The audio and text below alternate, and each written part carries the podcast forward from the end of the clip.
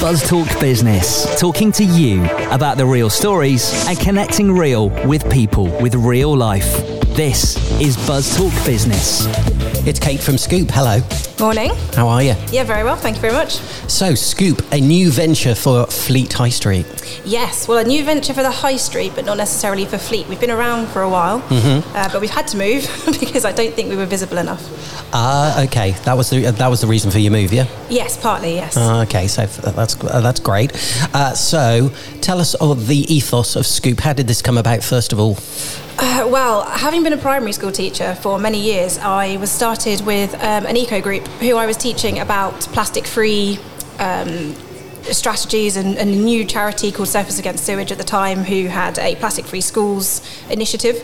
And we were working through that. And as I was learning more and more myself and teaching the children, I was becoming more and more frustrated. Um, with the impact that we have on the planet. So decided I needed to do something a little bit more than just teaching the 12 children in my group. So uh, educating the community became a focus and the shop was part of that. fair enough. Good, a good, good ethos. I feel. I feel. Don't you, Val? It's really interesting because you say, you know, you were teaching, having a little workshop of children, and they, I know what I'll do. I'll start a shop with a whole philosophy. Not a lot of people would have actually have done it like that. So you must have had a, a passion and an energy uh, and a vision. It definitely, the shop has definitely because of the passion and definitely not because of business because business is still second nature to me. Um, and I'm, it's been a massive learning curve. But uh, the children were a massive inspiration. They were keen they were interested and they showed me that I think there were a lot more people out there who three years ago, and things have moved a long way since then, but even three years ago, that there were people who needed someone to do something so that they could live a plastic free life or, or try to be much more zero waste. And actually, there were lots of, and lots more people who had no idea about it and therefore needed to have their eyes opened a little bit. I remember when the shop started, I thought, oh, that's a little bit quirky, but that's a really, really good idea. You're exactly right there, what you say. You have to learn, you know, you've got maybe think, yeah, I think, why do we do this? Why have we got this much of plastic wrapping containers? And then you go, there you go, we can do something about it. Yeah, and I think, like, like I say, things have come a really long way. When we first, when I first started trying to be a little bit more zero waste, I tried to do a supermarket shop um, and tried to do as what I could to remove plastic from my shop. And I literally could not find a single thing in my supermarket to pick up, including a mayonnaise jar, which I swapped from the plastic bottle to a glass jar. Still had a tamper seal on it. Um, I was really, I left that shop really frustrated. So since then, and from when we've opened, lots more suppliers, our suppliers have moved across to better options, and, and the wave of zero waste shops have, have pushed that. I think they've encouraged the major suppliers to look into what they're doing. There are more, aren't there? I was going to say there's more and more um, zero waste shops Yeah, and market about stalls. 260 now around around the UK. That's brilliant. 260 though isn't much. It's not, but we are growing. So, what would you say the one piece of learning that's been taken away by the general public? Oh, just that I think any small thing is a step in the right direction, that you don't have to change your entire life and be quite as militant about it as I am in my own life. Um, you know, just maybe refilling your washing up liquid bottle instead of buying a new one, or I don't know, maybe picking up your pasta in, a, in your own container instead of buying another packet. It, the tiniest bit of effort, if we all did it, would add up to a massive amount of change. Washing powder instead of washing capsules. Yeah, all of those kinds All of that things. kind of stuff. Um, yeah. I mean, it makes sense if you if you stop buying your specific product and everyone does kind of the same thing. The manufacturer, go, my sales are down. Why is that? Then they'll look into it and eventually they'll offer refillable, more eco-friendly kind of packets. Get so you can still have your favourite brands. Hmm. Don't have to change to complete unknown brands. Absolutely. So it's a way to get manufacturers to change their way. Although the, the thing that we work really hard on is not just the packaging element, so we also look into the ingredients within the things that you're using. Um, and lots of our popular branded, particularly cleaning products, um, are full of things that are really not very good for the waterways and when they hit the oceans, that kind of thing. So actually, we also focus on the ingredients. We look at the ethics across the entire supply chain. We try very hard to buy things that are very local to fleet or its surrounding areas, uh, so that we don't even have to worry about you know massive supply chains and things. So it's a whole kind of ethical consumerism system as opposed to you know just heading for those brands who we all know and have loved That's in the past. You say um, it's sounds quite easy the way you present it, but there's so much in that, isn't it? It's not, I'm opening a shop up and it's not going to have any plastic. Yeah, You've just described the whole chain. Yeah, we try really hard though to do the hard work for everybody else because we all live really busy lives. I know that as a, as a primary school teacher, I was on my feet all the time. It was hectic. I didn't have the time, unless without my passion, there would have been no way that I've even looked into lots of these areas and things. So I know that there are lots of people out there living busy lives who don't have the time to investigate whether their washing up liquid is safe or whether it's come from someone who's been paid properly to make it or whatever it might be. So um, we have tried to do the hard work and do all that research so that customers can literally walk in and know that if it says it's compostable, it genuinely is 100% compostable in their home compost bin and it is going to find a good end. Yeah, it's good. Like you say, you, you've got a passion for it, and we might care, but we'll go, great, we'll buy that one then because we can trust you. Yeah, and life is at the moment we, we work around being convenient, don't we? We are inherently as humans lazy, which is why we're at this point. Plastic has made our life easy. So we need to make sure that we are providing a really easy method for people who are interested and want to do better and want to protect the planet and their children's futures and everything else without them having to take on the hassle of you know all the research and everything else that goes along with that. We had July, wasn't it? July was plastic mm. free month, which we did a little thing about, didn't we? So, right, that's it. We're not going to see what we can do with that. It's hard. It is tricky. It's really, really hard. Now I've gone over to bars of soap, Perfect. which is great, and I sometimes wash my hair with that soap, which is not so good because it's. But I'm sure there must be a product. There are shampoo bars, yeah, shampoo and conditioner uh, bars as well. So that's the kind of. It's like a little tiny step, which, as you said, you don't have to change your whole world in a second. No. But you know, going back to that glass jar of mayonnaise, I wouldn't have thought. I would have thought I'm buying a glass jar of mayonnaise, and then I'd go, "Well, that is a little bit frustrating." So you kind of open your eyes to everybody's eyes to it. I think it's also really frustrating that, or for some people, that the glass isn't necessarily always the best option either. So there's a whole myriad of issues with the weight of the glass and therefore the carbon emissions that it takes to transport to somewhere. So there's a, there's a real balance with every single product about whether it should be plastic, which in some cases is still necessary and still important, whether it should be in glass, aluminium. There's a whole raft of issues. So hopefully we've done that and sorted You that could for have glass, and you could just bring it to you to fill up the container, Absolutely. couldn't you? Because it's an ongoing thing. Yeah. I do find because I, I'm obviously started my grown-up life quite a long time ago. shall I say? Not saying a word. and the, the example of nappies. So I started with my children with terry nappies, and then we go into the hey newfangled um, Pampers and such like. And now everybody's going back to washable and all sorts of things. And it's the same with plastic bags in supermarkets, and now we're paper. I wonder what that bit in the middle was for. What was that for? Well, again, not necessarily in terms of the nappies specifically, but in terms of plastic bags. Um, the world moved away from paper bags because, in cutting down a tree, it's not overly green. Um, the production of a paper bag is takes four times the amount of energy than a plastic bag. So actually, paper bags aren't amazing either. Um, and therefore, we moved away from paper bags to the plastic because it was cheaper, it was lighter, it was supposed to be reusable. It just didn't work out that way. Um, and now, I, thi- I think this is an area that slightly frustrates me as well. There are lots of bigger businesses who are slightly greenwashing the public by saying, "Oh yes, but we're now introducing paper bags." But the reason they were removed was because they weren't green. So reusing something, a canvas bag, a jute bag, over and over again is far far better until it literally dies. Yeah, so you just have to remember to take it out with you all the Yes. time. That's Leave the it in the thing, boot. isn't it? Leave it in the boot. Go to the supermarket. Go back to the boot. it's just educating yourself, it's not habits. it? So let's get go back to the beginning then. Scoop. yes. What made you call it that? Um, and what what decision process and other choices were Well, there? in terms of um, shop names, uh, I don't know where Fleet Scoop came from actually. I wanted the word Fleet in it to start with because Fleet has been my home forever, um, and therefore it's an important place to me. And part of the shop is about the community. I love love all the community events we put on and that kind of thing. Um, but I also had my other option was Kate's Cupboard, um, which I really liked. But I, at the time I had a Facebook page and I put them both out to the public and they voted. So it Oh, that's a became Fleet one. Scoop. And it's good because Scoop Exactly. Yes. So that's good. And we have well, we have less of those now in the new shop than we did in the previous shop because we've uh, made it slightly more efficient. But there are still some hiding around. yeah, that's nice. Can you see yourself having more than one scoop?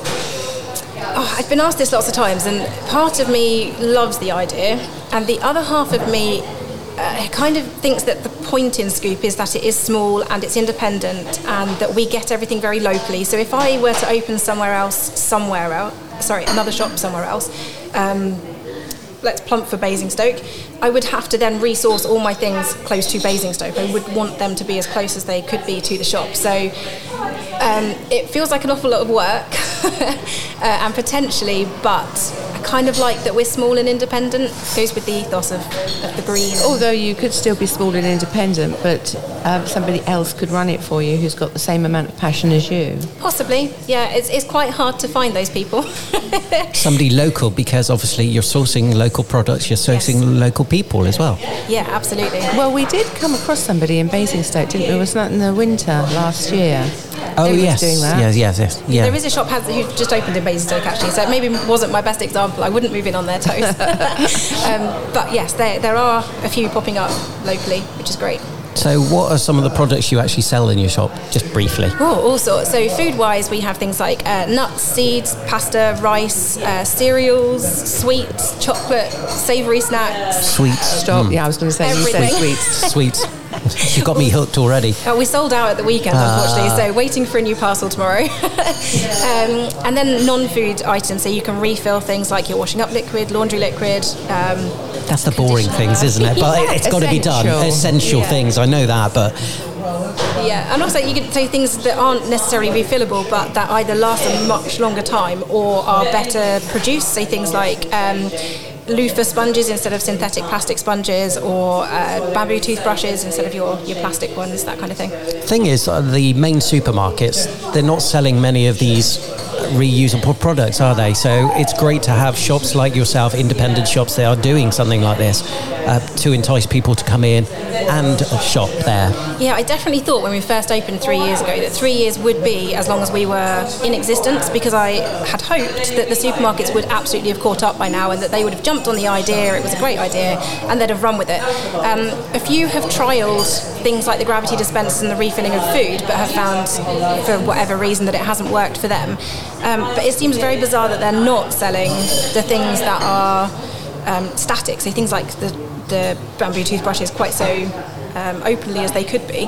Um, but actually, the, the thing about that is that as a supermarket chain, I wouldn't necessarily be trusting them to source them from an ethical supply chain. It would just be, oh, that's a good product to have on our shelves, rather than looking into everything anyway. So I think we might be needed for a little while longer.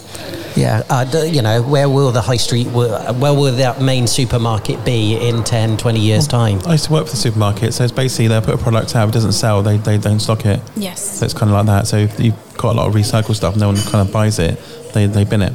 Because they're all about the bottom line, all about the sales and selling units. Yeah, and What there's so about- much wastage as Yeah. well. What about cost? How would you price yourself? Uh, we actually price match as closely as we can to the supermarket. So every time I introduce a new product, I look at the four top supermarkets and try very, very hard to either beat them or at least be in line with the middle of their prices, which actually range quite significantly from bottom to top. Um, but yeah, we try really hard to make sure that we are accessible because for me, like we said before, it's a passion and it's about getting people uh, to reconsider choices. It's not about trying to make a million pounds and, and being a business. So it's the passion first. You can see that it completely shines out from you. The energy. I'm sitting here thinking, how, how have you got so much energy to even go? Here's a toothbrush. Let's con- you know let's look at the different supermarkets and then let's sell it for this. It's not just that. You know, it's everything about it, from how the bristles are made and all of those things. Yeah, and it, but it's important to me to educate people, and I, I mean it, to the point where I will tell people in the shop that they don't need to buy. Don't buy that one because you've got whatever it is at home. Use that instead. So, so Okay. actually, as a businesswoman, I'm rubbish.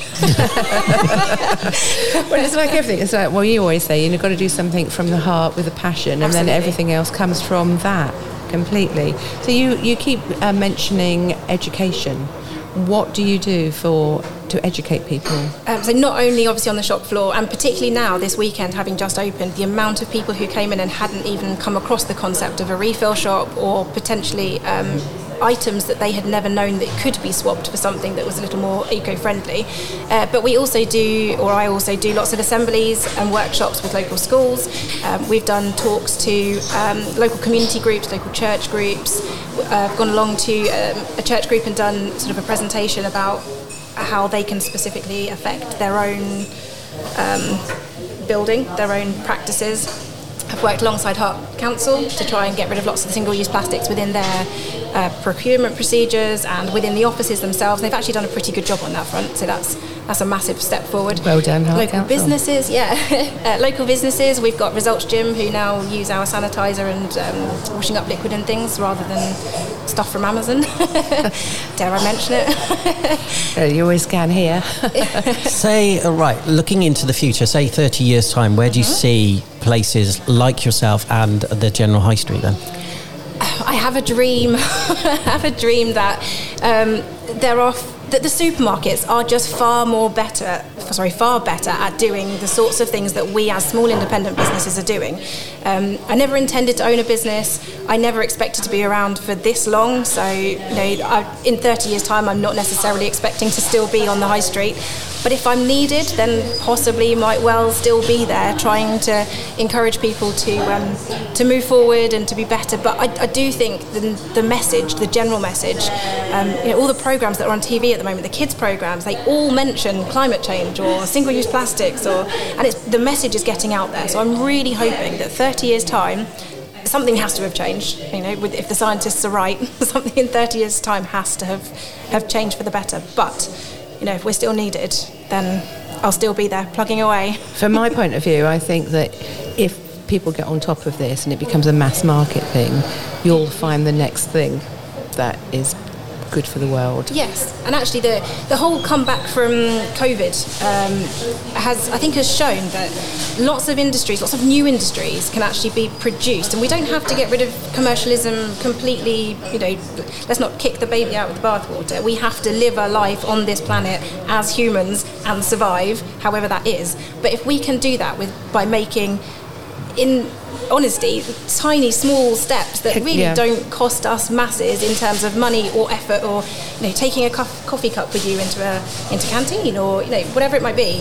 If we can do all that, all of us, that would See, that, that's a very simple thing to do, isn't it? You take your bag or something and you carry that around, and wherever you go, one, you're saving yourself from germs. Not so many people touch it. Two, it's you're just recycling everything all of the time. Yeah, It's, it's, a, easy. it's a good thing to do. They're just simple steps, aren't they? And And even at at the moment, coffee shops that are offering compostable options, fantastic. I know Canteen do that. Um, however, there are four industrial composters in the entire country, so it's very unlikely that your takeaway cup is going to find its way at the moment to anywhere sensible anyway. So yes, it's a step in the right direction. It's better, but we can make it that step even better by something so simple. You need to kind of like create a, a supply chain that kind of works. Yeah, hopefully. That's what kind of yeah. needs. You kind, of got a middle bit here, bit at the end, middle bit sort of kind of not there just yet. Yeah, and Yeah. There, there are gaps. I mean, we although there are some gaps that I don't understand. For example, we sell two farmers crisps at the shop. They are wholly compostable packaging. They go in my compost bin. They are now feeding this year's um, tomatoes, for example. Uh, the, the packaging's amazing. It works. The, the crisps are crunchy. Why are not more companies using that? it's just so method? simple. It's- it's so a yeah. simple thing for them to do. And it's potato starch, so it's a byproduct of their product anyway. So there's less It's waste. cheaper, It's cheaper to manufacture for probably. them. You think? Yeah, I, I've said this about. I mean, it's probably completely irrelevant, but things like you put um, sugar or salt in a tin something. Why do that? You know, why do such and such? Why can't you just I serve think, I think a lot of it is to do with um, the packaging because obviously, you look, you look, for instance, like the big the big supermarkets, they have their supply chain, don't they? But it's not owned by them; it's obviously third parties. Yes. So trying to get the third parties to change their way for them then supply to change. That's it. That, So that could take years. That's Yeah. what you're saying. Little changes if from the grassroots up, as opposed to the big boys down. But you really really need these big companies that tell us the supply chain is where we want to go. Start changing. But it's also super important that the government do get involved because um, uh, there was a national consultation about recycling and what should and shouldn't be being able to be taken in, in um, county councils just before we hit Brexit and COVID and everything else. It's kind of taken a back seat. But um, at the moment, a lot of people will buy a plastic bottle and say, but it's okay because it can be recycled. Or um, I will buy my takeaway meal, it's okay because it can go in my blue bin. And the fact is, yes, your plastic bottle probably can be recycled, but there is a carbon footprint to that happening. Um, and your, your takeaway container for your, your meal actually might be being collected by your council, but the majority of councils are actually shipping that abroad to, in, to illegal dump sites in Indonesia or wherever it might be, where they leach chemicals, find their way into our water systems. Um, so we can't at the moment trust 100% what is happening to the end goal of our recycling bins. Uh, so it's really important that actually we cut it out before it So even we, gets we there. make those decisions. So moving on to, you had a celebrity visitor, I hear, Yes, this yeah. weekend. Yeah, uh, Jean-Christophe Novelli came and uh, visited Fleet actually, the whole the whole high street. But I don't think he'd come across a refill shop before. He was very intrigued by the concept. I was going to ask, what was his thoughts about it all? Yeah, he was really he was very impressed by the prices. But he was like, "How are you doing this?"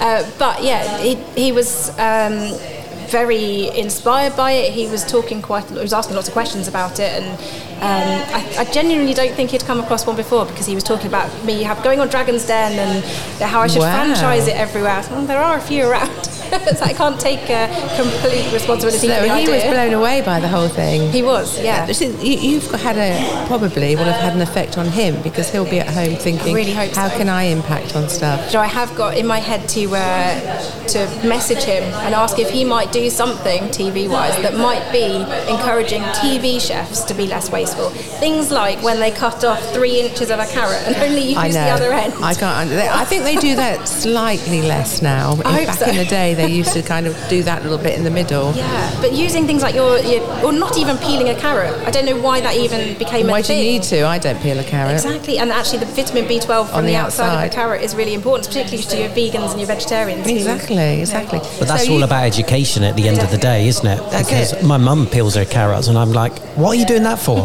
Why Yeah, are you, I think why are you peeling? thing. Why are you peeling your mushrooms, mother?" Yeah. And actually, you can use the carrot tops, eat them in salads. Yeah, grow more stuff from them for Yes. fronds. Yeah. So you said you might get in touch with him. Have you got his phone number? No, no, we weren't quite that friendly. Uh, although I did follow him that evening and did notice that I've got more followers than he has. Ah! I think that's high five to that. Do you know what? I think you should pursue that, that because he was impressed by you and what you're doing, and um, you've obviously impacted him. So do that, and then we can sort of the ripple effect will be huge. Well, with a third of the entire world's food that's produced being ditched before, you know, before it's eaten, um, food waste is a huge area that could be worked on. So- Yeah, I, I'm I'm a great believer in that. My my girls used to say, "There's nothing in the fridge to eat, mum," and I go and make here it something. is. Here it is, and they go, "But," and I go, "There's no buts because if something in the fridge, you can eat it." Absolutely. And I'm completely. Do we have a that. scheme here? I don't know because I'm not obviously from this area. Hmm. Uh, that basically picks up products that people are not selling, and then it gets used. Food bank. Yeah, food banks. We and do. then- yeah. We We have do. a food bank. We've, we're hopefully there is a um, fleet pantry that is looking at trying to open uh, somewhere on the high street. Uh, but we also have things like Olio, which are a nationwide type scheme, and Too Good to Go, who pick up local produce and then pass them on to people for free. Brilliant idea. So. Uh, let's wrap it up for now, uh, but just remind us where whereabouts you are. So we are on Fleet High Street, uh, 184, which isn't very helpful because it's next door to Cafe Amici, opposite New Two Spoons, uh, very close to parking, and uh, yeah, far far better spot. And we can follow you on socials. Absolutely, yeah, Instagram and Facebook.